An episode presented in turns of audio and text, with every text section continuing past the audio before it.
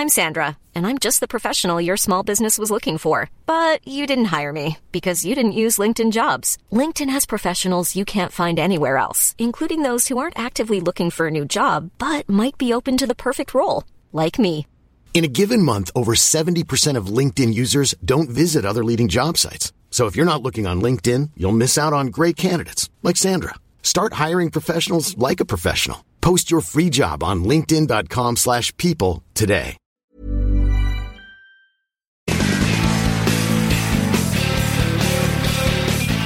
For clicking play and for pressing download. This is the Smark Gilas Pilipinas podcast. We're coming off a heartbreaking day.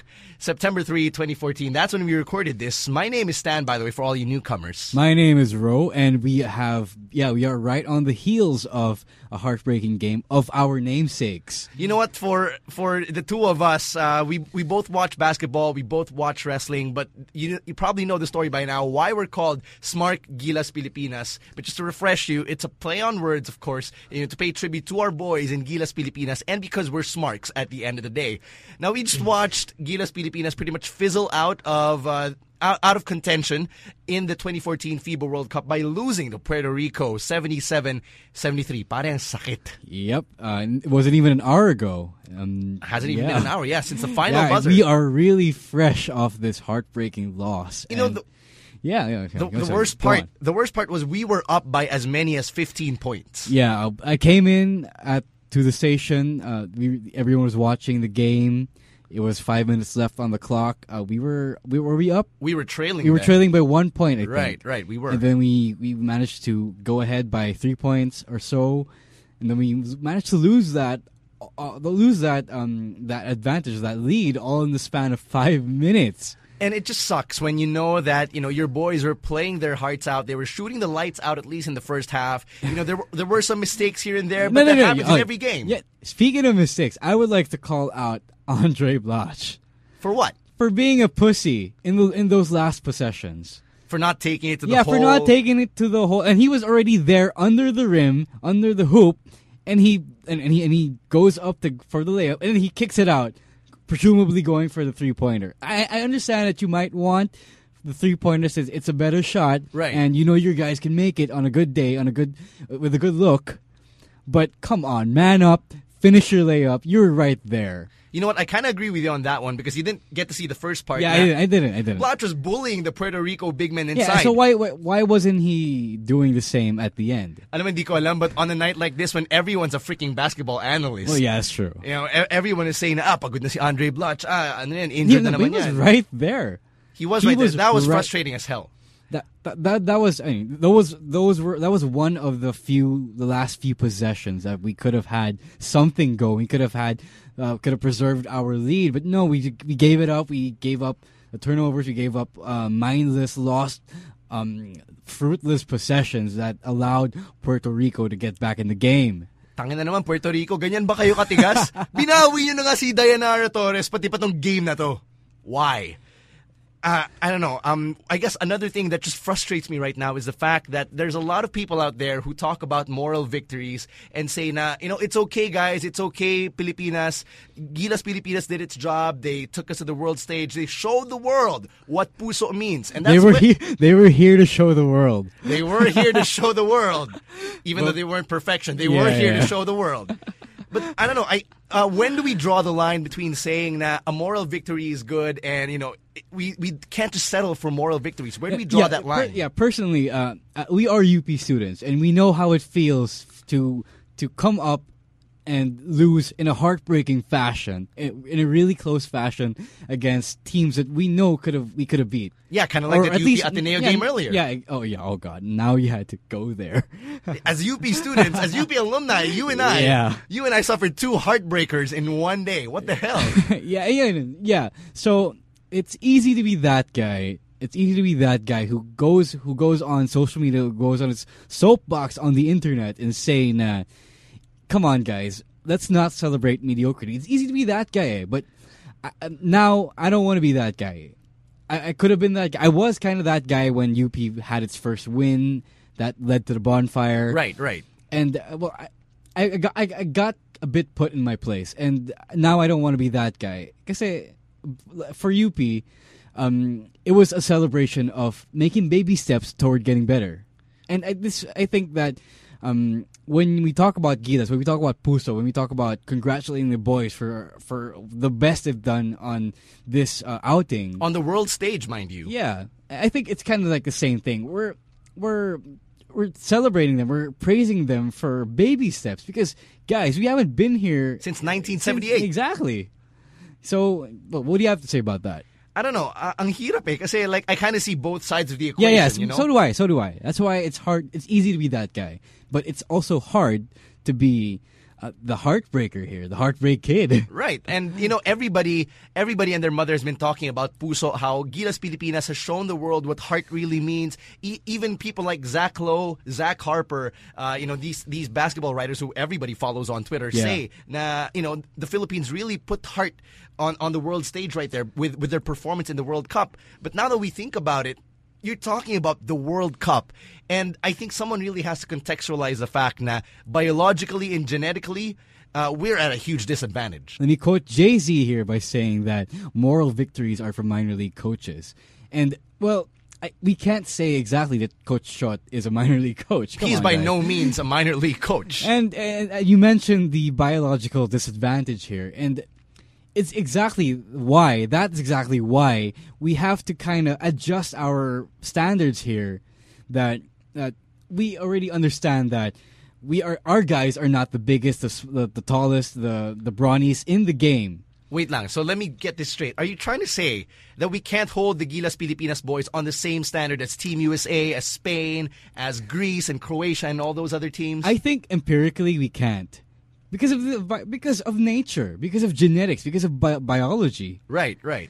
Kasi parang, as much as I would love to, I would love to hold Gilas on the same standard as everyone else. Yeah, kasi kung height na naman pag-uusapan, halos magkasing tangkad na naman si Sergio Baca at si June Mar Fajardo. But I just can't. I, I, I, you know, I just can't. It's also the quality of competition the guys at home are getting, and uh, and yun nga, other than other than biology, other than genetics, other than physical physical stats, and that's yeah. Going back to what I was saying, that's why we can't exactly hold them up to the same standards because of that existing biological disadvantage. But then again, I don't want to be that guy who says, nah, we can't hold our boys to the same standard, so let's just focus our attention No, on sports no, we can actually win, yeah, like yeah. football or Yeah. rugby. I don't want to be that guy. No, yeah, me too, me too. I don't want to be that. I don't want to discourage anyone. And I'm a, you know, I'm a fan of the underdog. I'm a fan of Daniel Bryan. I'm a fan of Eddie Guerrero. You know, guys who are considered too small to hold the big, the big, the big championship. Right, but at the end of the day, we have to face the facts na ganun lang talaga, it's just not working out in our favor because genetics has long betrayed the Filipino. But also, yeah, that's no, yeah, that's why I think it's okay for us to celebrate Puso, to celebrate our effort that went into go getting to this stage. And I think FIBA naman understands that there is an existing biological disadvantage between cultures, between races, between ethnicities. you know, the playing field is by no means equal, and there's Yeah, a reason why yeah. they allow Yeah, imports exact- to be naturalized. Right, exactly. I was I was about to say that. That's maybe by allowing the imports, uh, one import per national team. Right. That's uh, that's the that's FIBA understanding the, the the nature of humanity. Sure, it's not going to equalize everything, but an Andray Blatche is not going to help us match up against the likes of Steph Curry, against James Harden and Anthony Davis. But they're trying. They're trying. But kahit pa paano, you still have to have like a fielded team of, of Filipinos talaga representing the Philippines, where basketball is as much a religion as it is a sport. I, and I hope this doesn't sound condescending to our players or to anyone, any Filipino basketball player, whether you were on Gilas or not.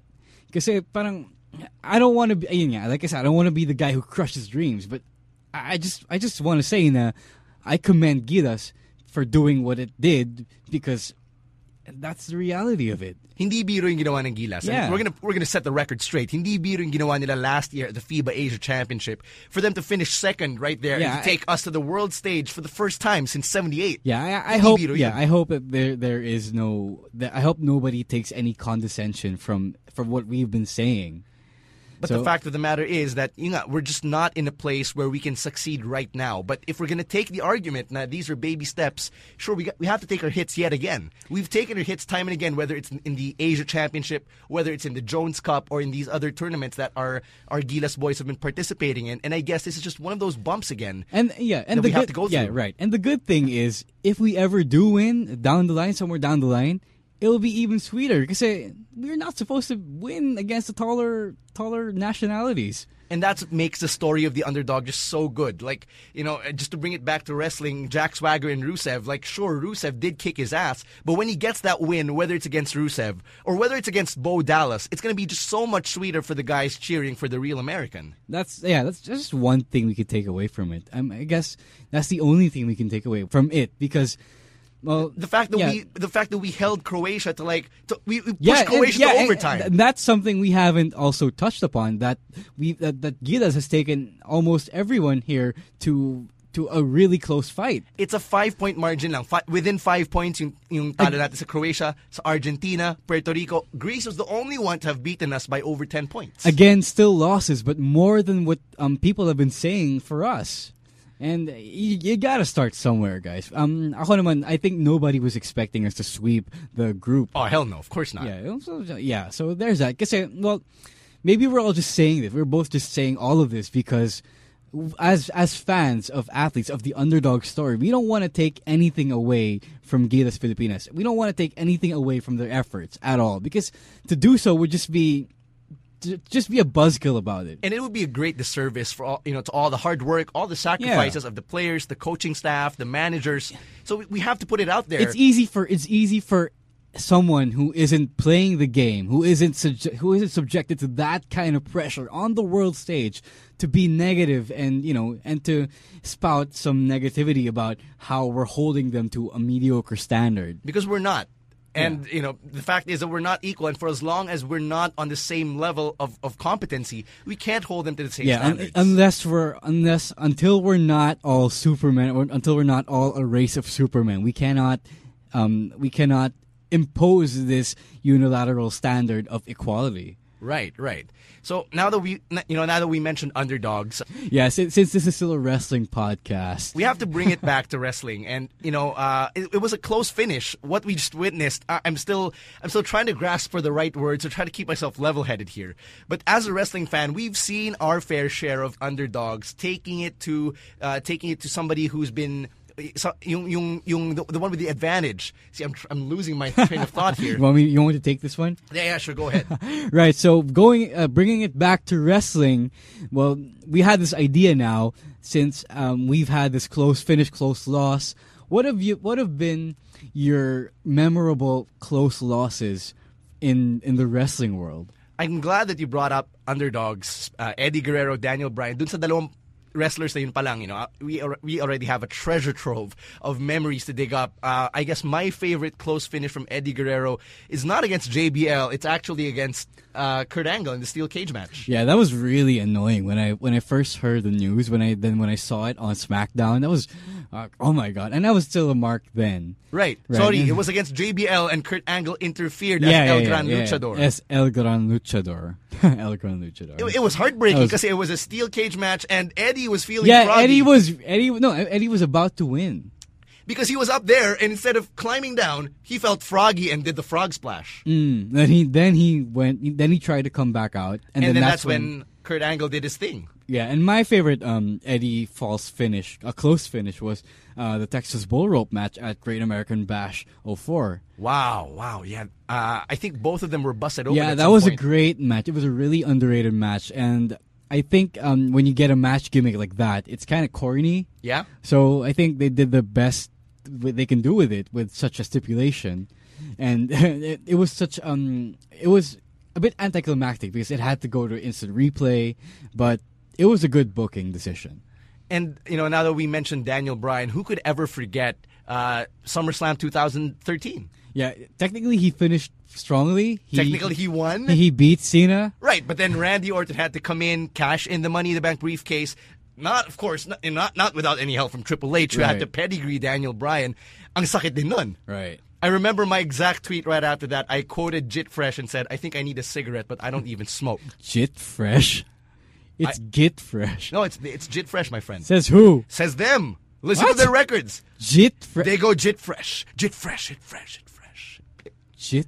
In It doesn't make music. sense at all. It doesn't make sense uh, to me either, but that's how they're called. All right, all right, whatever. Anyway, so um, no, my favorite Daniel Bryan false finish was um, uh, Hell in a Cell 20 to 2013. Shawn Michaels. Shawn Michaels. Shit. yeah, I remember that. That was funny. Well, it was annoying. Uh, you know, they were pulling out all the stops they could to keep Bryan away from the championship as long as possible, and that was funny. Now, You- you looking never- back, you- no, you looking back. No, you never thought that Shawn Michaels would turn even a bit heel for for that. Syempre, looking back, it's funny, but I think at the time I couldn't find it funny. I yeah, was exactly. incensed. yeah. I was pissed I as mean, shit. uh, and that- and that- that's when you know that they were doing a good job. Because you're marking out and you're taking off your smart cat, your smart cat, and you're actually looking at it from the perspective of I'm enjoying this in the heat of the moment, and I'm actually eating off the palm of their hands. Right, and I realized then uh, I was thinking lately that there are two kinds of investment in a match when depending on what kind of fan you are. Uh-huh. If you're a mark, you just get invested out of the fact that um, out of the fact that you think it's still real. Like, Right. you still that the match outcome decide uh, uh, the match decides uh, sorry, the match outcome is reliant on well, skills and stuff. Yung tipong Eddie Guerrero could have totally won that match Yeah. if he probably just tried hard enough, or Yeah, if he, yeah, exactly. or if he actually used this move instead of that move against JBL or against Kurt Angle. But if you're smart, the way you get invested in a match is if you think the WWE or whoever company is is holding the show is bound to do something stupid. Kasi you're invested in the fate of a particular character. Like Right. if it's an IWC or Internet Wrestling Yeah, Community the, favorite. yeah. The latest example I can give you is uh, SummerSlam. The SummerSlam, Yeah. um, Brock versus Cena. And- I was invested in that match not because um, I think Cena is the greatest. I mean, well, I do think Cena is the greatest, but not because of Cena's skills. But it was because of were was the WWE really going to pull this off? Is are they really going to pull off the Brock Lesnar title reign, even though this guy is a part timer? The thing with me was, and, and SummerSlam 2014 was, I actually kind of felt, nah, more than anyone else, that Brock Lesnar was actually going to win it. But my Yeah, question was, Yeah, how yeah. it going to happen? Yeah, yeah. No, I felt it too, but but I then again, this is WWE, And anything can happen. Anything can happen in the WWE. So when Cena came back, when when Cena did his comeback, I thought that that was it, as I told you before on this podcast. So that's when I get invested when I think that the something is gonna get screwed up. Uh, SummerSlam 2014, WrestleMania 30, Royal Rumble, Royal Rumble 2014. Yeah, because we were all waiting for Daniel Bryan to come out, and then, you know, how underwhelming na the last entrant was Rey Mysterio. Right. So false finishes, uh, close finishes in wrestling. What have you got? Tell us. Let us know. We're on Twitter. You know where to find us, right? It's at Stan947. At Roiswar, a lot of Gila's tweets uh, coming between the two of us. Oh, yeah, da- damn straight. Uh, now let's move on now to our list of the things we actually liked and didn't like from this week in wrestling. And this is the list that we call Spots and Botches. Our first spot, and this is from SmackDown, was the six man tag team match between Roman Reigns, Big Show, and Mark Henry against Bray Wyatt and the Wyatt family. Now, if you notice the way that they wrestled, over, I, guess it was over, uh, approaching, at least approaching 2,000 pounds of humanity inside that ring. All of them big dudes, but the biggest of them all, the Big Show, is actually wrestling like a cruiserweight. And this is strange coming from the 7 foot, 450 pound wrestler who's already in his mid 40s. He was wrestling like a cruiserweight. At one point, he attempted a sunset flip, which the announce team called a solar system flip. I think Big Show is on some DDP yoga. You know, He's actually in, uh, I dare say, he's in the best shape in his whole career. I think they were just having fun in that some uh, that SmackDown main event, and why not, right? Because um, it's uh, the B show, so why not have some fun? Wala masyadong pressure, you know, and, Yeah, you know, it's and just, it, it's just it them, did really. come off as a good match. So good job, Big Show. Good job on your newfound agility, And uh, thank you for bringing back the cruiserweight division, Big Show. in some way, in some form or shape. Our next spot on this list, I mean, we talked about Bayley on the podcast. I think that was last week or a couple uh, weeks a couple ago. of weeks ago, and we talked about how Bayley's character isn't really cannot really be taken seriously, and I'm glad to report that she has taken it up a notch, the seriousness factor, now that she is established as the number one contender to Charlotte's NXT Women's Championship. So now, um, Charlotte, ah, sorry, Bayley is really serious, really um, putting in the right, putting in the right mood for this title match. Um, you know, as you know, Bayley likes to hug people. Yeah. But for this time, for Charlotte, she does not want to hug her.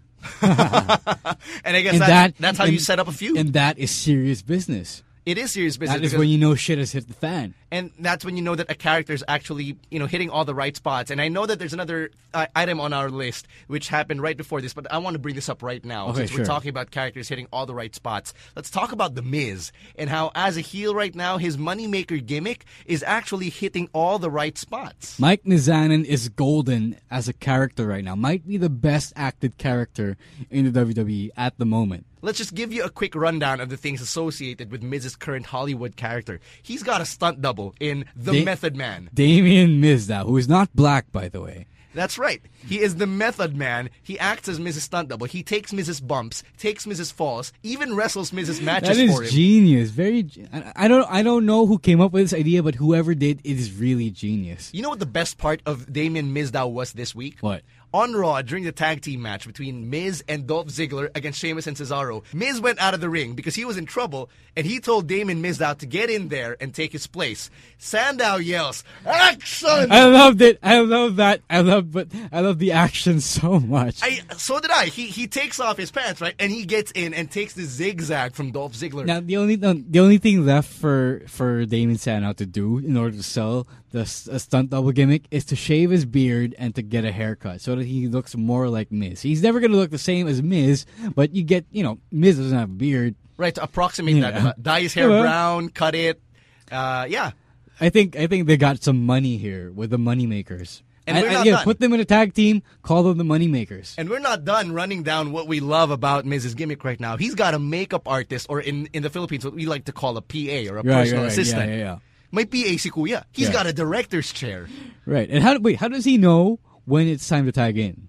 That you know, that's a good question. I, I was thinking about that. He was sitting on the chair when I first saw him. Right. When he was not when Cesaro was in the match. Right. And then the next thing I saw, he was already up on the apron getting tagged in. So how did he know? Di ba kinihintay lang niya na i-retouch ni PA yung kanyang makeup? Oh, so okay, maybe maybe that's it. Maybe that's it. So pagka-retouch, okay, I'm good. I, I can Right. get back. But, you know, Mike Mizanin is, he's motivated right now, and we love where this gimmick is taking him right now. And that's a spot, a huge one on this week's list. Oh, by the way, he covers up his face so well. Yeah, he Um, does. The, the gimmick of covering up his face um, from all the face shots. And I kind of wonder why isn't Tyler Breeze doing this?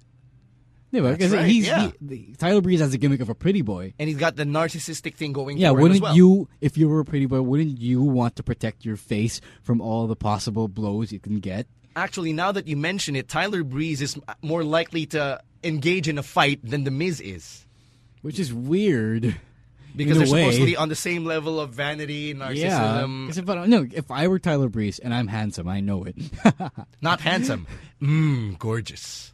Fine, I'm not mm, gorgeous, but I'm dashing like Cody Rhodes. But if I were him, I'm, I'd want to, you know, I'd want to get, I want to protect my teeth. I'd protect my, I'd guard my teeth. From lang, you would in. ensure your face. Yeah, exactly, exactly. And and you know, I think Miz has actually said this as a character, like he actually ensured the moneymaker. Anyway, uh, since we mentioned Tyler Breeze, let's bring up his match from NXT last week, which is also a spot. It was the main event of NXT last Thursday. Uh, Sami Zayn and Adrian Neville going up against Tyler Breeze and Tyson Kidd. It was really good, um, as ex- as could be expected from these four men. Nothing more to say, but it was a really good um, match to set up the the four way ch- championship match at Takeover next week. That's right. Takeover is happening next week, and there's a reason why we haven't seen those September spoilers for Right, NXT. right, right. And so, um, I just want to point out the finish of the match. It was brilliantly booked because these guys will be competing against each other for the NXT Championship. So, how do you really um, save one and protect the rest? Or you know, how do you really, how do you really make one lose? And that's when, and that's why you you book some shenanigans. Yeah. Uh, so in the finish of this match, we saw Sami Zayn inadvertently hitting uh, Adrian Neville, his tag team partner, with a big boot, Right, and right. that's how Tyson Kidd manages to roll him up for the win. So good job, guys! Uh, really great booking, really sensible booking. Um, if you want to know how to book um, two faces and two heels against everyone else, that's how you do it. Now, if you want to know how not to book a face and a heel against each other, please watch the Growing Up Bella segments on Raw from this past week. Or the throwing up Bella segments. Man, um, a lot of people have said this on Twitter. The segments were unintentionally hilarious.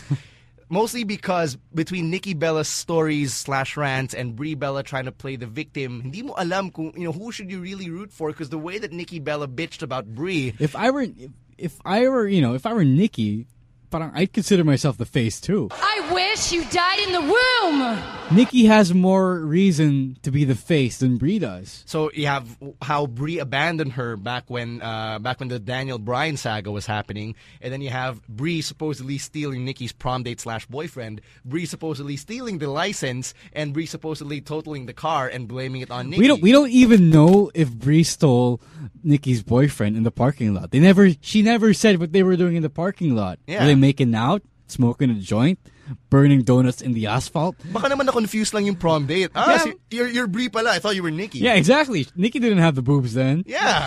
and Brie didn't have those tattoos then either. Exactly. Right? Fuck you, Nikki.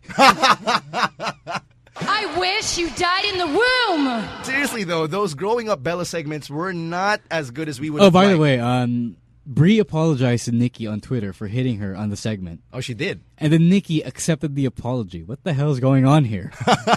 what the hell is going on here now? But the good thing is, um, They're still sharing a Twitter account. not no, not that. um, it looks no. The good thing is, it looks like they're going to be added to the Divas Championship match at Night of Champions. Right, because right now, as it stands, it looks like there's going to be a four-way feud between Paige, the Divas champion, AJ Lee, and the Bella Twins. Yeah, and that's a lot better because at least you have in one match two awesome divas and two eh, kind of eh, divas. And that's Instead something of- we would yeah, rather have. Yeah, instead of um, having one awesome divas match and having one lame divas match. You see, uh, my opinion here on the stories is they're trying to make you invested in the characters so you get invested in the Yeah. stories. But my theory on storytelling is dapat baliktad, the other way around. What? You have to make your audience invested in the story so that they can get invested in the characters. No, I don't have a problem with the story. Because if it were anyone else, it would be okay. The, pro- the problem here then is that the Bellas are terrible actresses. That's the only thing that's holding the story back. It's a it's a compelling story. Sibling rivalry, that's good shit. And it's simple. We we want to see this on on Stardust and Goldust. Right, and we, we've been clamoring for this since uh, before the podcast even began. Right. So it's really just the terrible acting skills of Brie and Nikki Bella. But since you know we're talking about the women's division and all the rivalries that are taking place between the divas, how about the tease of a potential feud between AJ Lee and Stephanie McMahon? We've Right. seen their husbands fight. Yep. We've seen them go at it. But how about the wives this time? And AJ's a really good character worker. She's a good. She, I mean, she's a better character than she is an actual wrestler Yeah, at this she point. She is. She is. That's true. At this point, but I'd love to see AJ and Steph just throw it down. Probably cut a few promos against each other. It was a good tease for what it's worth.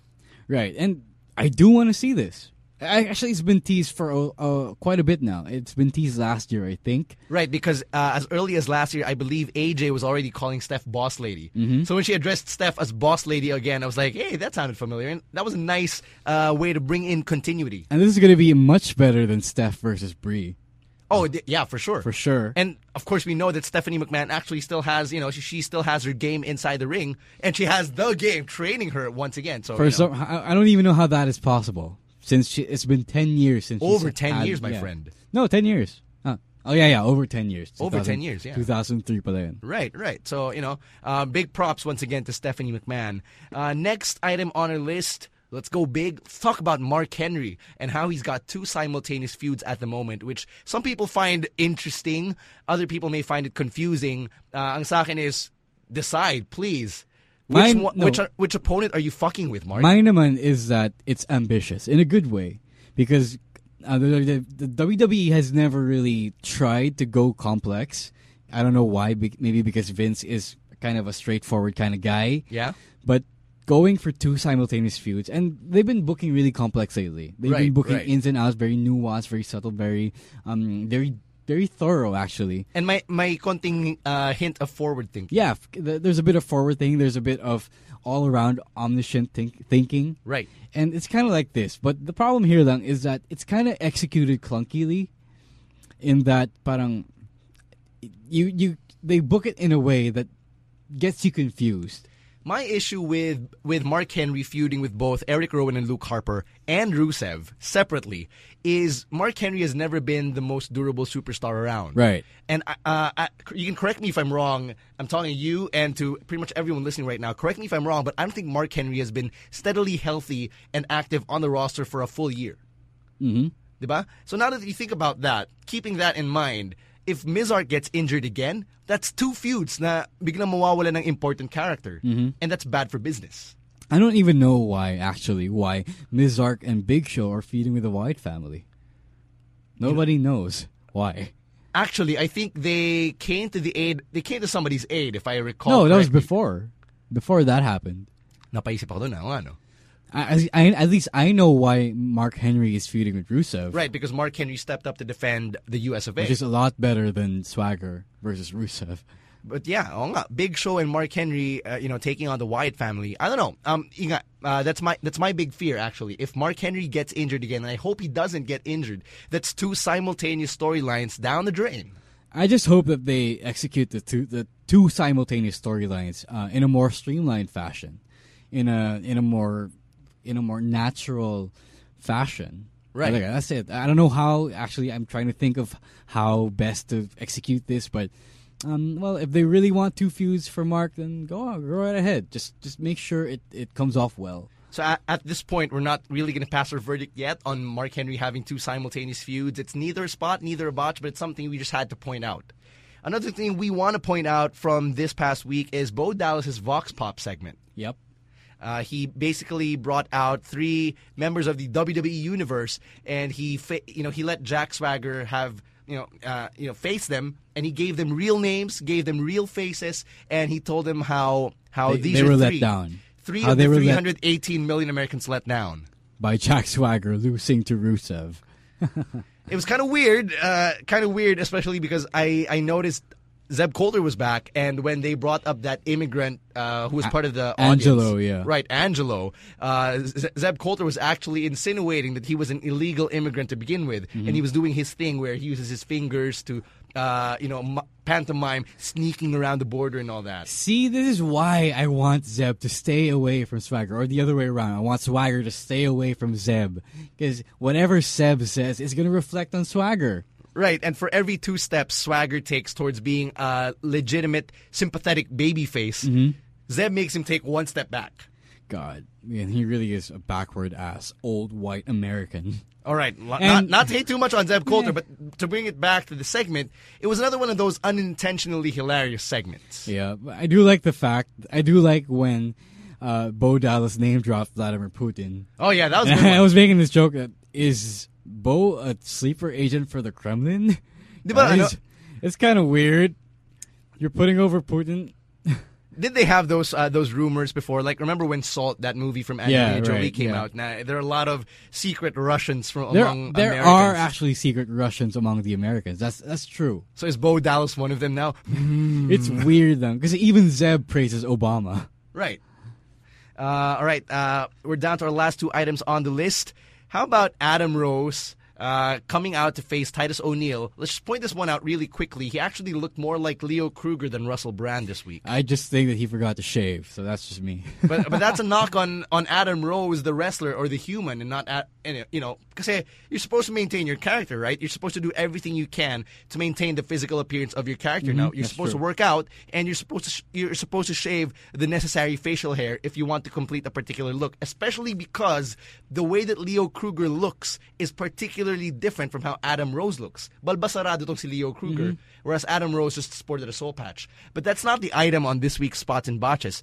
Our our gripe is the fact na the bunny and Adam Rose, if you recall, he has the Exotic Express. He has a bunny, and the bunny got into got into a physical fight with Heath Slater. Now, while that was funny, what I didn't find funny was when the bunny and Adam Rose ganged up on Slater and shoved him into the steel steps. That was a dick move. The bunny was funny though. I really like the bunny. No, don't get me wrong. The bunny was think, funny. I wonder if the bunny was Chavo Guerrero again. The bunny was too tall to be Chavo, I'll tell you that. But I didn't like it because it was something that a heel would do. Like if you shove your opponent into the steel steps, if it's not a no holds barred or no disqualification match, that's illegal. And and it implies that you really want to cause pain on your opponent. That's a heel move. Yeah, he's a dick. maybe maybe they are really turning him heel soon. And turning Slater Gator face. And well, Slater Gator have been getting over his faces anyway. The thing is, before Slater and and uh, Titus got together, I think they were actually slowly turning face now, and then they turned Yep. heel again, diba? Yeah. So medyo malabo. No, pero but the way they interact with each other, it's kind of like um, it's funny. So they kind of get over as faces because they're funny. it reminds me of Team Hell No. Remember when they started uh, Yeah. tagging together? Ganun Yeah. din eh. My, my, my straight man and, uh, The and comic foil. Right, comic foil, and how you know they would get into a lot of disagreements. But yeah, I, I just really didn't appreciate the Bunny and Adam Rose being dicks. Right, last item on the list: John Cena's alleged sign botch. You want to take this one? Yeah, um, as you may have seen at the end of last Monday's Raw, Cena held up this sign, Right. and the the sign had was two sided, On on one side, it had "You can't see me" written on it. and the other side had "Tag me in." The words "Tag me in" on on that side. Now, if you remember the main event, right, six man tag match: Cena, Jericho, Roman Reigns against the Wyatt family. John Cena didn't really get tagged in until the very end. Yeah, Roman Reigns tagged in Jericho when um when both uh, Jericho and Cena's hands were outstretched, and when he tagged in Jericho, you can see plainly see on Cena's face frustration that he was not tagged in. Not even frustration; it was exasperation. Maybe okay, fine. What what is worse, exasperation or frustration? Anyway, so yeah, Cena sold that not being tagged in really well, but might I add, because um it was for the context um it was a, a chance for all six guys to prove if they could be you know the next um, challenger to Brock Lesnar because Triple H was considering canceling John Cena's title shot because of health safety reasons. Thank you for reminding me. I actually botched that uh, that intro to the No, match. no, it's it was fine, it's actually uh, Randy Orton, nobody really nobody really remembers it because it, it was a lackluster Raw. Right, right. But at the end, at the very end, Cena was holding up that sign, right? Nakinuha Yeah. from somebody in the front And row. You think it's a botch, but what if it isn't?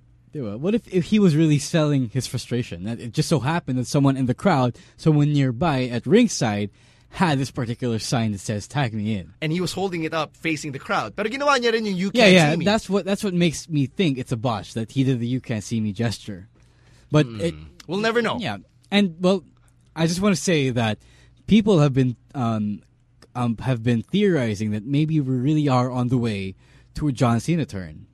Wow. Because on top of, I don't know if you've listened to the latest uh, Steve Austin show, Unleashed, with Paul Heyman. I know they've been putting over the Lesnar Cena feud very, very yeah, well. and Heyman said that Cena would have to go to a dark place within himself to beat Brock, and that if he did, he might never ever get out. Right. So what if this is really happening? What if this is it? like baby steps, you know? Yeah, because uh, Cena also threatened to sue uh, Triple H if he ever got around to canceling his title shot, And that's the first time we've heard John Cena and Sue in yeah, the same sentence. Yeah, Cena would just fight, right? Cena would just fight for what he thinks is right, what he thinks he's uh, deserved. Uh, and suing, you know, legal means, legal um, methods, legal. Um, yeah, so that thing is kind of a heelish move because that's a, a bit of a cowardly move to to go to take it to the courts. Then again, Brie Bella did that as well. And, you know, we've associated But Brie nobody Bella cares with- about Brie Bella. No, I, I I don't mean to exactly say that nobody cares about Brie Bella. She is still Mrs. Daniel Bryan, and I think a big reason of why people cheer for Brie is because she is Mrs. Daniel Bryan. Now, when she threatened to sue Stephanie in the WWE, people were cheering for that shit. They were eating that shit up. That's because um, Steph was a good heel, was a good enough heel to make it.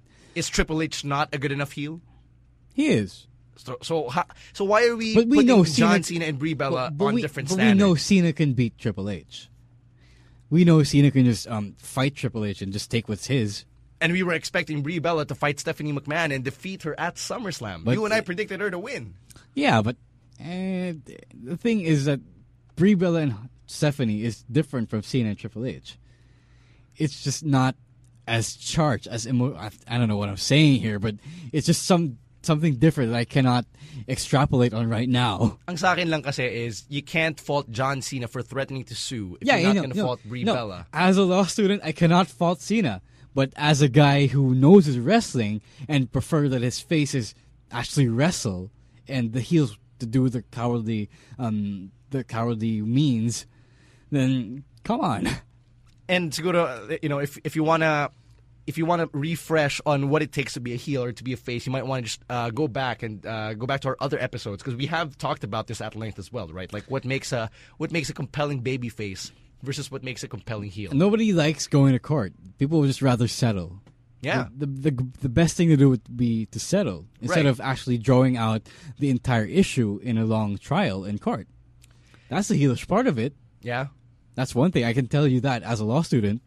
And uh, I guess I guess we've said what we've had to said on you know on, on John Cena this So week. it's just interesting that it might be happening soon.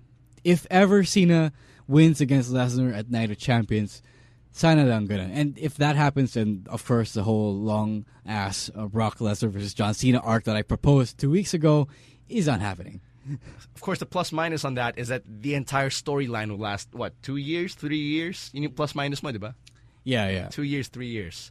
But until then, until then, all of that will remain as speculation. Only the Cena heel turn can can make me go back on my word. And eat your words. yeah. All right. And uh, till then, though, that's the list of the things we like and do not like about wrestling this week. The list that was called Spots and botches, and we actually took a long time about that. Yeah, yeah, we did. Yeah, we did. We took a long time discussing Gilas. That's right. Anyway, the following segment is brought to you by Joe Anoa'i Guns and Ammo. We have a hair trigger. And, well, we had nothing for this really because it's a returning segment. No, no fancy scriptry, no fancy spiels. This is the, Roman Reigns moveset update. He's actually added some moves yet again to his moveset this week. If you noticed uh, his match against uh, Rollins, Kane, and Orton. Yeah, um, yeah, yeah. He he added a hip toss. Parang hirap talaga, no? Hip toss, pare.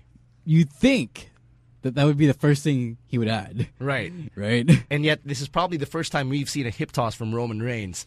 He Hip al- toss, arm drag, whatever you call it. yeah, it's easy enough. He also added a side slam to his moveset, finally, because he was trying to break out of a hold from Kane, if I'm not mistaken. Yay. And lastly, a back suplex to the apron. Who would have thought it? Who would have thought that Roman Reigns could actually do a back suplex? Damn it, Joe! Good job, Joe, for adding three, not one, not two, but three new moves to your moveset. Now let's stay tuned to SmackDown. He has a rematch with Randy Orton coming out on SmackDown. Jesus, everyone has a rematch nowadays. If uh, he can actually maintain those three moves, or if, if he will add other moves. You know what I like? What? That in SGP we have an official discussion thread for Raw, an official discussion thread for the pay per view, Right.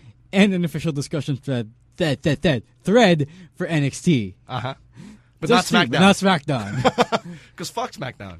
I mean, SmackDown used to be brilliant back when Paul Heyman was booking it. yeah, it's still great. It has its moments. It's still, um, when you think about it, it's still the bastion for straightforward, solid wrestling. Oh, naman, you get more wrestling than promos on SmackDown. Yeah, well, but you don't get more wrestling than replays on SmackDown. Right, because So- SmackDown is more or less a Raw replay now than you know than it was some good five, yeah, ten but, years but ago. But on SmackDown you get the more lengthier matches than you, you would on Raw. Because on Raw you just get the really short matches that just advance the story. no, that's true. Yeah. So if you still want some really good wrestling, SmackDown is still the good show to go to. Now, for this next segment, you know, we've been telling you how uh, our goal here at Smark Gilas Pilipinas is to educate and to inform. So we're bringing back for the second straight week our segment that we call the Word of the Week. Now, the word of the week, if you're new to the segment, is when we introduce one of the words that's part of wrestling parlance or wrestling slang, Yep. and we define it for you. Because as Marks, we have the tendency to actually incorporate these wrestling words into our normal vocabulary. Yeah, you might think it's like Klingon, but we, we're here to tell you what these words mean. If you don't know what it means, And this week's word of the week is dusty finish. What is a dusty finish? Well, first of all, as you may have gleaned from the phrase dusty finish, it's a finish. And it's named after Dusty Rhodes, who was a booker before and in NWA. Right, and I, I don't know, I might be getting my history wrong there, but he was a booker. Dusty worked as a booker. He was And- also the top babyface. and yes, and he would book himself in or his other baby faces in a way that because he preferred to have the heel strong, so that the babyface would always be in the chase Right. That way, the payoff at the very end would be stronger than ever. if there is a payoff. right. Right. So, for a dusty finish, it's a finish in which the babyface wins the match, only to have it overturned um, later, maybe moments later or the next night, next show, on technical grounds. Now- so in a way, you get the actual victory from the face, but the heel maintains status quo. Right, maintains the status quo, meaning that he's still uh, the world champion at the end of the day. Now, we told you earlier that the Dusty finish was so named after Dusty Rhodes, and if you look back at his long and legendary career, a lot of his uh, a lot of his storyline finishes were actually Dusty finishes, and a lot of them involved the likes of uh, the Nature Boy Ric Flair. And a lot of them involved the fact that he never really um, concretely won. Yeah. Until uh, for only say for a few occasions. Right, he he was a world champion, but when you think about it, his reigns weren't as lengthy, for example, as that of of Naitch. Because he believed that people would rather see um, the babyface chase the title than the than the babyface hold it and have the heel chase it. Now, for a more modern example of the Dusty finish, how about the Night of Champions uh, ending from last from last year? Daniel Bryan versus Randy Orton, and um, Daniel Bryan won the championship for Randy Orton thanks to a uh, unusually fast count from I think it was Charles Robinson, was it? Right, right. Uh, he hit the knee plus, and then he got a fast count. So the next night on Raw, they actually addressed it at the top of the program, and the Authority came out and stripped Daniel Bryan of the WWE Championship, and they returned it to Randy Orton. Yep, and that is a modern Dusty finish, and that is our word of the week. Now, uh, this week, like we said, uh, it, it hasn't been really so eventful in the world of wrestling, but it has been pretty eventful for us here at SGP, mainly because we actually sat through an entire episode of Impact Wrestling this Now, week. I've been sitting through Impact Wrestling for a few weeks now, but Fine, I sat through an entire episode of Impact Wrestling for the first time in a long time. for the first time in years, actually, because I remember growing up, I actually used to watch Impact Wrestling on Star World. I would watch it when I when I caught it as Star World, but I realized that they were just running a lot of reruns. Like uh, they run, they ran Genesis 2005 when when Christian first debuted on TNA for like a lot of times. When I saw TNA on Star World, it was Genesis 2005 for some reason. Yeah. No, I actually started watching TNA earlier than Genesis 2005. Now, Like, me too. I, I would catch it, and then we would make fun of it because it was like second rate to. WWE. Then again, I, I I still remember some of the names back then, like AJ Styles, of course, no longer with TNA. Uh, Senshi when Low Ki wrestled under that yep, name, and Low Ki's back. and Low Ki is back, right, unretired yet again. Uh, now, now that we mentioned Low Ki, how about that X Division match? Mm-hmm. Uh, I actually enjoyed that match. You know, even though it was kind of short, shorter than I would have liked.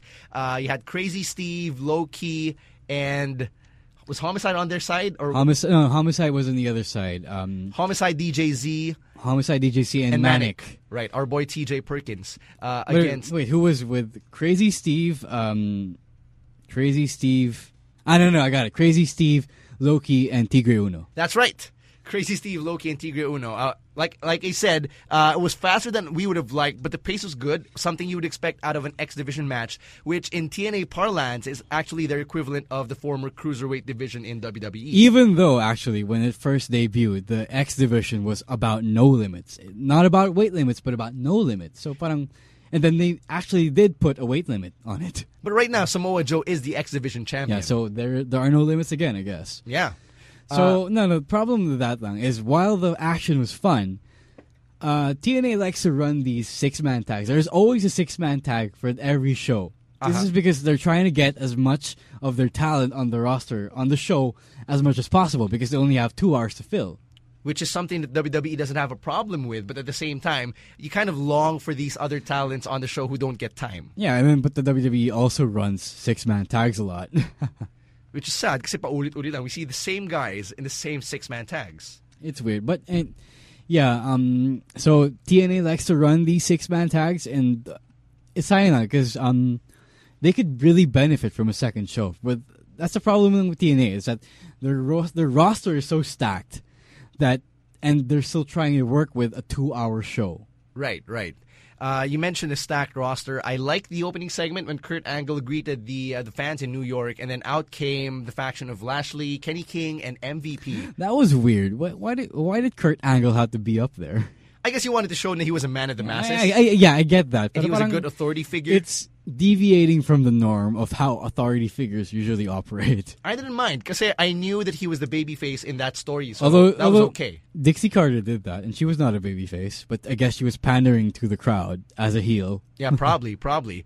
Uh, but you know, um, you mentioned this, I think, in the SGP Facebook group that Lashley, Kenny King, and MVP were pretty much executing what we hope the Blacksus, as they would have been named, or you know, as, Oh, as we I would have name named them, as I named Kingston, them. Kofi Kingston, uh, Xavier Woods, and Big E should have done. Nah, they're just people with something in common. They're, they just happen to be bad guys, and they just happen to be black. Yeah, and yeah. Well, I don't doubt they got together because they were black, but they don't say that. They're, like we're together because we're African Americans. Like race was never a part of their story, and I could they see just that. they just want to be dominant. right. And I like the stable to look at, but it just so happens that MVP is kind of injury prone here. and that's why he just serves as the mouthpiece. And then you have Kenny King as the enforcer, and then Lashley as the champion. Para sa akin, medyo baliktad eh. Like, you know, I would rather have a wimpy champion like Kenny King and Lashley as the enforcer. But then again, Lashley is the bigger talent. Kenny King isn't wimpy; he just acts goofy, but he's actually really good. I just hope that they would start booking him properly. But um, yeah, fine. If you want him to be a goofy kind of lackey, that's fine. But please make him win win some more. You're going to have to correct me if I'm wrong here because you mentioned Lackey. Uh, w- was Eric Young actually a Lackey before? Because I kind of remember from several years ago na parang, parang comedy character lang siya dati. I think he was a lackey of Team Canada, but that's about it. I, I cannot remember that much about uh, TNA before. Right, because I remember Team Canada existed, and I remember Eric Young with a clean-shaven face Yep. and with blonde hair. Yeah. and that was the EY that was actually being shot on a lot. And now to see EY as one of the number one contenders and a former world champion at that, I think he's gone a long way since you know since when I first saw him as part of Team Canada. He has actually, but although he's done that to some to some complaints that he was kind of ripping off Daniel Bryan. Right, with the whole beard thing and him being an underdog, him being small. I get that, you know. Sa wrestling, hindi mo naman maiiwasan that there will be comparisons. And I think, you know, when the iron is hot, you better strike it. And I think that they were just trying to ride on something that they felt they could capitalize on. Right. So what what, what do you think of uh, the, the the opening match between Bobby Lashley and Tommy Dreamer? Um, at first, I was interested, syempre, because, you know, it's, it's a hardcore match. You've got the king of hardcore, Tommy Dreamer, against Lashley. But at some point, I actually got bored. Why? Like, uh, that? I don't know. I wasn't invested as much in, in Tommy Dreamer. Like, he didn't give me enough of a reason to get invested. Yeah, it's actually kind of um, they're kind of all over the place for the ECW originals now that they've wrapped up the whole ECW originals versus Dixie Carter and everything. It was just weird that they didn't do the "It Happens," um, you know, hashtag "It Happens," where Team 3D and Tommy Dreamer put Dixie Carter through a table Yeah. at Hardcore Justice, which was the show before this episode we're talking about right now. Um, now that you mentioned Which is, a, ECW, which is a special uh, special episode, by the way. And you're gonna have to correct me if I'm wrong, kasi ako, and I'm trying to I'm trying to catch up on my TNA here. Sure. Uh, Rhino was actually part of that ECW original stable, right? Because he was an ECW original. Mm-hmm. Right, uh, he actually entered into a feud with EC3, the former Derrick Bateman, and I have to say this: No, no, no, no, no, no. Rhino was part of EC3 stable. Oh, he sold okay. out. right, okay. He sold out. so Rhino sold out. So yung good guy? Like I'm from from what And I saw, Rhino was the good guy. I think Rhino turned face after, uh, in the episode before that, uh, when uh, EC3 was taking out his frustration on his team for losing against the ECW originals. Thank you. Thank you for you go. helping me get There up to you go. speed.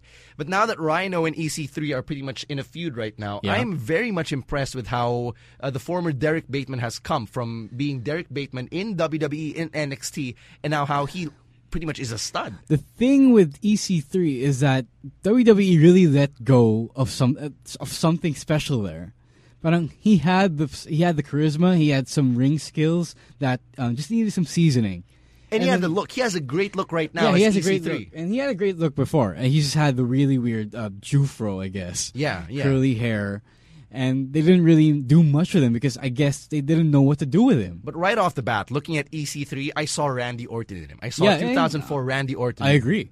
I agree with this. Straight up in E EC3. EC3, if ever TNA survives, will be the face of the of the company. damn, you know, like uh, sayang. Kasi you look at WWE, I think and they're trying to look for like their next big thing. They they probably dropped the ball talaga on I, on, yeah, because I think I think he was that good back when he was Derrick Bateman pa lang.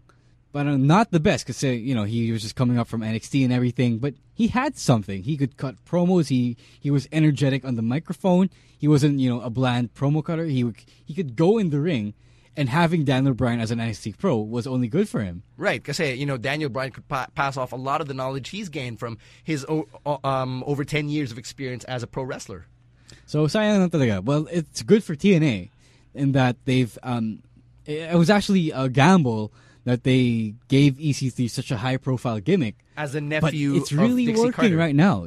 He's really one of the bright spots of Impact Wrestling. Another bright spot, Taryn Terrell. Yes, Taryn Terrell. I think Taryn Terrell might be, might just be the best Diva Search alumna right now. and she's currently the number one contender to Gail Kim's uh, Knockouts Championship. Let me let me think. I think um wait, sorry. I'm gonna rank the Diva Search alumna right now. Michelle top three. McCool. No, top three. Uh, right now, Taryn Terrell, since Michelle is retired, I'm not gonna rank Michelle because she's not in the game Teka lang, teka anymore. All right, so let's be clear. Okay. We're only going to rank active wrestlers. Yeah. So we're not going to count the likes of Michelle McCool. Sure. Okay, sige, so let's do this. Number one right now, Taryn Terrell, Okay, who you got at number two? Maria Ooh, at ROH. right, right, right. she's doing uh, some of the best work of her career right now, but I think she's not wrestling as much as Taryn Terrell right now. And Taryn is really putting in the work, putting in the effort to be good, and that's amazing considering that she started as a Playboy model. Yeah, she did, and we've enjoyed those photos very, very much. Apparently, so did Drew McIntyre. But not enough. and Uh, number 3 I'm guessing it's Layla at number three. no Alicia Fox. Diva Search alumna ba si Alicia Fox? Was she? Was it she? Was she? No, I think she was just a model that they picked up, right? Oh yeah, right, right, right. Was she? I think so. Wasn't she? Was she? Wasn't she? Was she? Wasn't she? You're gonna have to correct us on this. Oh no, know. no, wait. She started as Edge's wedding planner. Right. See, I told you. Alright, fine. Number three is Layla. Thank you. Okay. Right. So, uh, yeah, Taryn Terrell, I was actually impressed in that match against Madison Rayne. Uh, I did get invested. I, I, I kind of like where this character is going. So I, I kind of, I might want to keep my eye on Taryn Terrell for more reasons than one.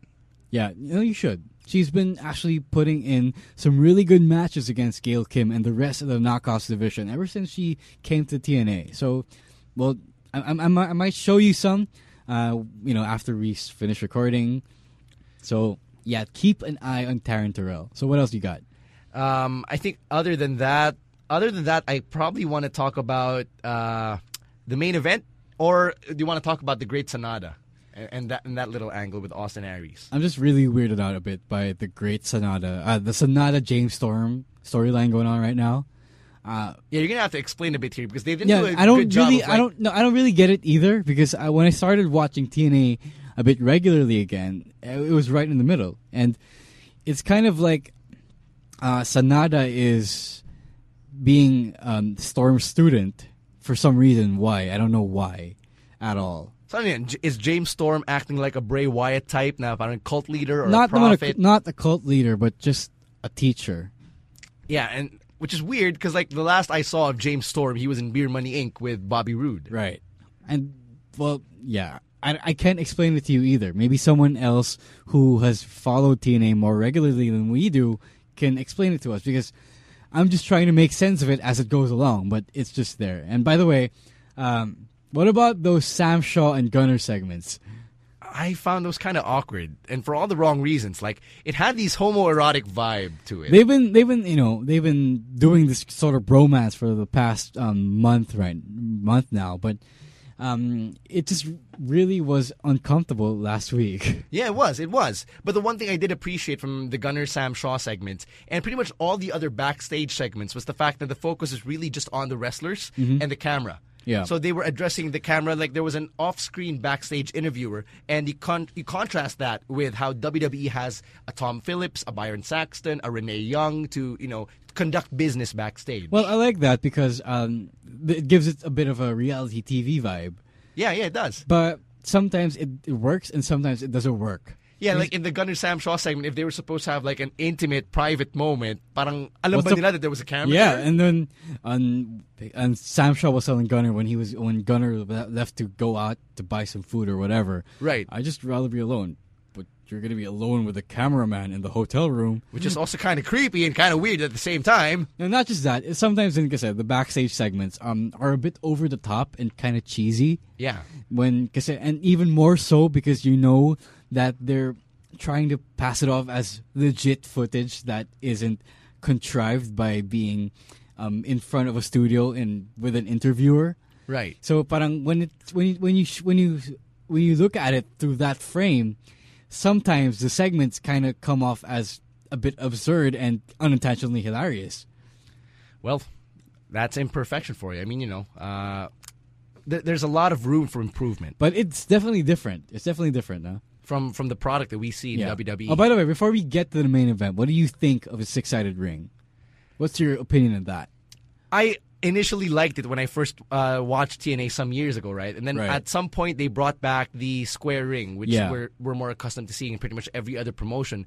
But I'm still in favor of the six-sided ring, if only because T- that that's what TNA has going for them in terms of standing out.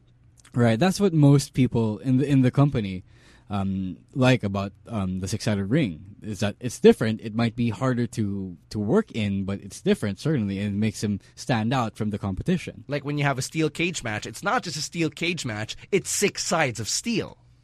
Right, and not mentioning the lockdown pay-per-view, which is entirely a steel cage match. Yeah, pero yun, like there's there's that uh, that difference in the nuance, I guess. Now you know it's a six sides of steel match. It's not just any steel cage match. It's a six sides of steel match. So I guess I am still in favor of a six sided ring, but until I actually lace up a pair of boots and wrestle and know the difference between a square ring and a hexagon, uh, I can't really give you like a concrete opinion other than what I see from a storytelling point of view. All right, all right. So let's move on to the main event, which was really good. I would I would admit, even though there was um, a team in there that I really do not like. So good that I will call it right now. It is my pick of the week. Okay, good. That's you're entitled to that opinion. Go ahead. Um, Talk my, about it. My pick of the week this week was uh, six six man tag. No, was it a six man tag Three team team tag, triple threat tag. Thank you. A triple threat tag match between uh, the Wolves, who are your TNA tag team champions. Uh, Eddie Edwards and Davey Richards, the assholes. Thank you for you know inserting your little dig in there. Right. uh, you had Team 3D, Bully Ray, and Devon, and of course the Hardys, the newly reformed Hardys, Matt and Jeff Hardy. Mm-hmm. I enjoyed the match. Um, it wasn't a spot fest, and I think that's the first thing you would expect if you have names like the Wolves and the Hardys in the same No, match. it was a spot fest, but it was within reason of uh, well, what you would expect between in a in a tag team match where there are three teams. And I thought that the action was paced very well. Like it Yeah. wasn't too slow, it wasn't too fast. It was something I could keep up with. And given the amount of time that they had, Actually- they were able to work within reason. Speak, speaking of the amount of time they had, when the time came for the main event, um, I I noticed that there was like less than 15 minutes left in the show. Actually, yun nga kinakatakot ko na parang Exactly. how, could, how could you pull off a match of this caliber, especially when they were billing it as a tag team series, Mm-hmm. meaning that it wouldn't just end right there. There will be future episodes because the idea is to to determine which among the three teams was the best and which among them deserved to be called TNA Tag Team Champions. Yeah, and well, they managed to pull it off to pull off a good match. Um, surprisingly, it only you only do need like uh, ten or twelve minutes to pull off a good triple threat tag match because um, you cannot do. I, I realize that you cannot do this slowly at all because there are three teams, six men, um, And six sides. raring to go, raring to go. There are no there. There can hardly be downtime where there are six men raring to go.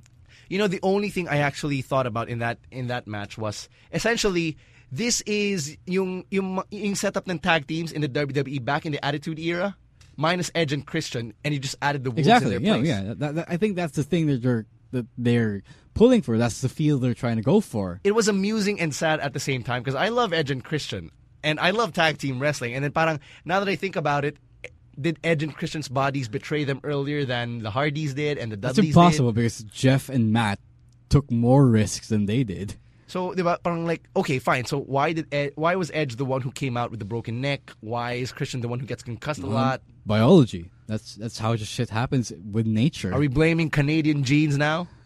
no, but um, um, it's not. I don't find it sad because these are the three teams in the company that people most like to see. Right. Uh, I think all of them. Correct me if I'm wrong. Again, because I'm I'm trying to uh, catch up on my TNA here. But the Wolves are are baby faces as well.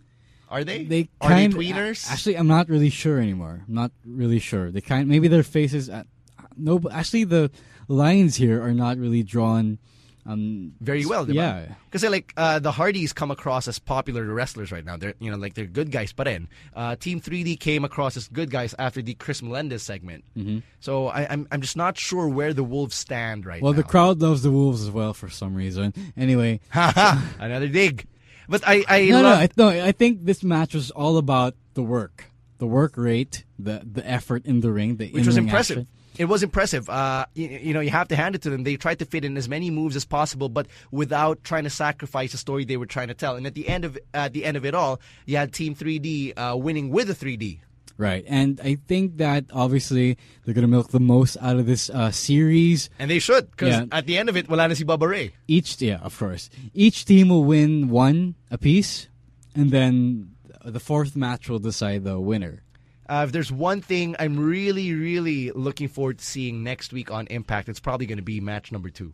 Probably. Well, I'm not sure if that's happening uh, this week. It might be happening the week after. I'm not sure, but it might be. So we'll we'll stay tuned for that. And that gives me more reason to continue to watch Impact Wrestling moving forward. But that pretty much is my pick of the week. Uh, the triple threat tag team match between the Wolves, the Hardys, and Team 3D in the tag team series. I just want to say then that um, before I get into my pick of the week, I just want to say that TNA, if it ever survives the whole looking for a new network deal, um, TNA should be more like ECW and less try and less like the WWE. They In, should in what sense?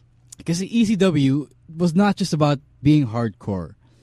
It was also about good wrestling, just straight up good wrestling. And that's how characters or wrestlers like Chris Jericho, Eddie Guerrero, and Yeah. Chris Benoit survived. Yeah, exactly. And TNA can say they're trying to be like WWE a lot. It's like they have this really, really intense desire to be like the WWE, and that they kind of try and do everything that WWE does. Um, you know, more focus on the storylines, more drama. When things like this, things like the triple threat tag match, Yeah. serves them well. Because it's good wrestling. Exactly. And that's better for a smaller promotion. Because people will just go crazy with this kind of wrestling. That's all you need to get over. And that's how ECW got over. Even though they got bankrupt, you, you, they still have a cult following now because of what they were able to bring to the table. And that's why indie promotions like ROH and CZW, DGUSA also have this little cult following. Yeah, exactly. Because they have the kind of wrestling that is action packed. And action packed is what wrestling fans really love to see. And don't get me wrong, when the story is pulled off well, it's good. But at the end of the day, I think we're all here to watch people fight each other. Yeah. Of course. Right, diba? Yeah. So I think that TNA should really just focus on that and build the new brand around that. And just and stop trying to dig take digs out of WWE because it's just pathetic the way um they because they do I don't know if you know I don't know if if um I can't remember if it happened on last week's show that you watched but they when they can they kind of try to take digs against the WWE No, they they've been doing that for years. Like I remember mo- uh, blatantly uh, how there was a sec- uh, a faction called VKM, which was pretty Right. much Billy Gunn and Road Road, Dogg Dogg. Jesse James. Yeah. And and that's pathetic, eh, 'di ba? Parang why be focused on hating, throwing pot shots against the competition when you can just focus on being yourself and building up your brand through good wrestling? And that's how you make each other better, actually, because you know competition, ideally in a business sense, is supposed to make the other better. You try to one up each other, and at the end of the day, the market wins. No, it's not a comp- the thing the, the thing with TNA is that it's not competition. It's not equal competition with the WWE. So parang Gilas versus everyone to. it's an no TNA is an alternative, not a competition, not the competition at all. It does not compete. It just presents itself as an alternative to the mainstream wrestling that is WWE. Right.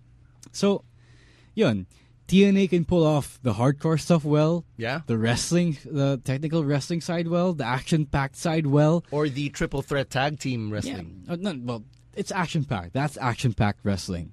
So why not just be focused on that and let the let the brand flourish through that? Well- it's not so hard. Eh?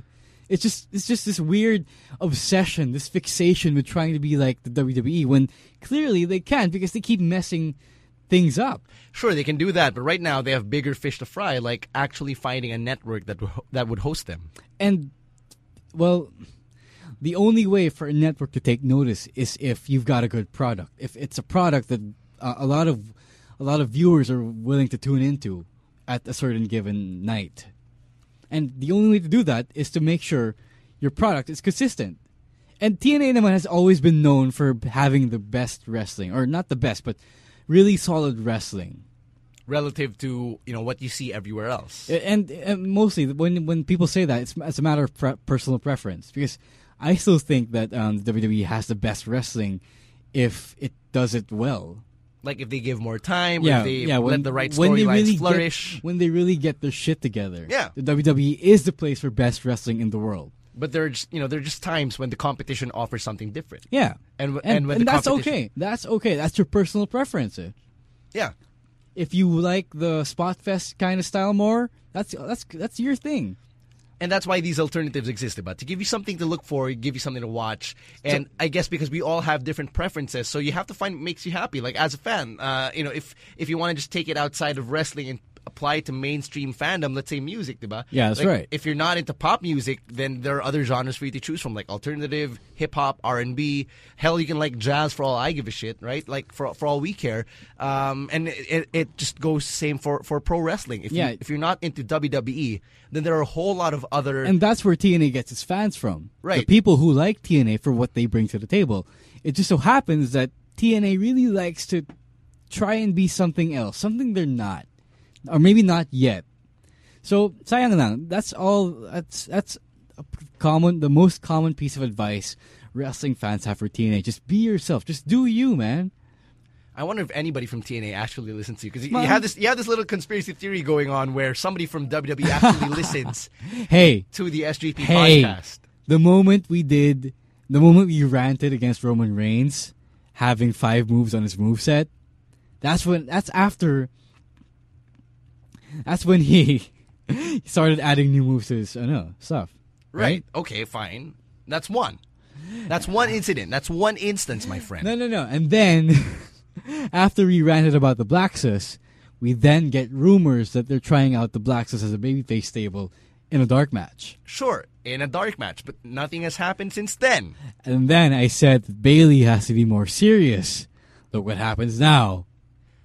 Okay, that's that's one after the other, but not necessarily all of them coming together. We haven't seen the Blacks actually come out. Hell, we haven't seen Kofi, we haven't seen Big E, and we haven't seen Xavier Woods Fine. on Raw or fine. on SmackDown. I'm just tooting my horn. All right. Anyway, moving on to my pick of the week. Finally, Thank you. my pick of the week is from last week's SmackDown.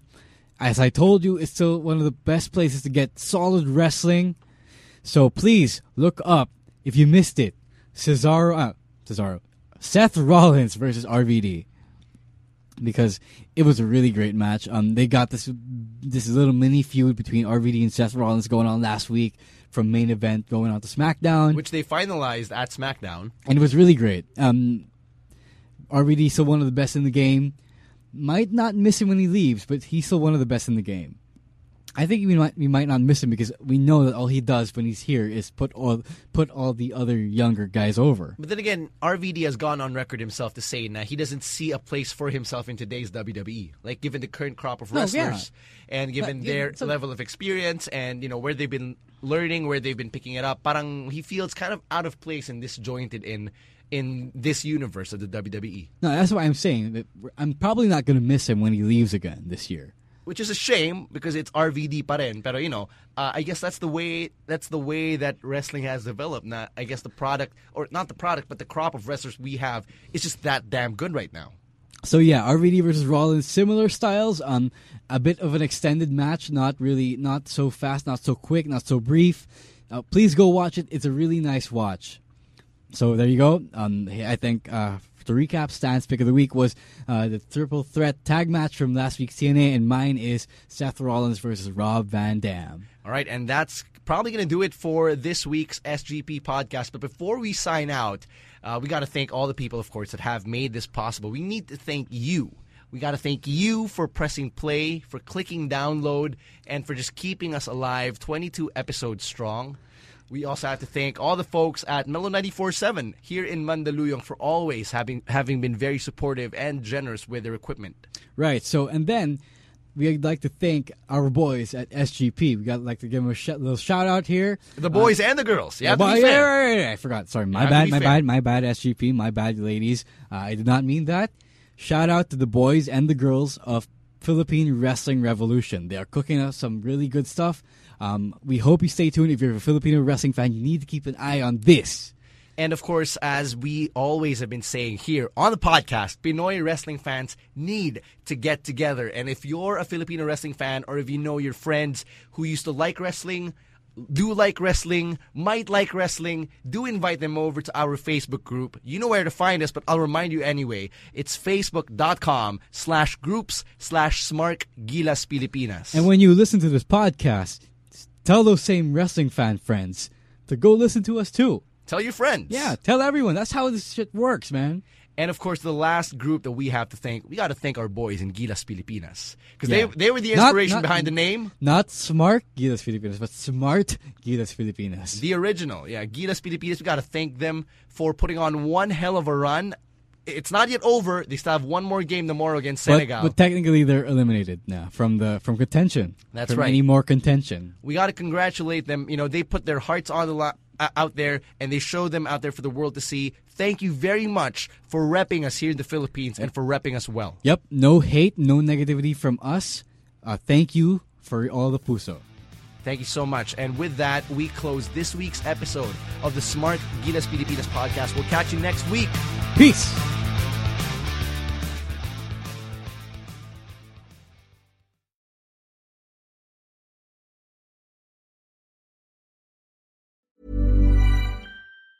Mom deserves the best, and there's no better place to shop for Mother's Day than Whole Foods Market. They're your destination for unbeatable savings, from premium gifts to show-stopping flowers and irresistible desserts. Start by saving 33% with Prime on all body care and candles. Then get a 15-stem bunch of tulips for just $9.99 each with Prime. Round out Mom's menu with festive rosé, irresistible berry chantilly cake, and more special treats. Come celebrate Mother's Day at Whole Foods Market.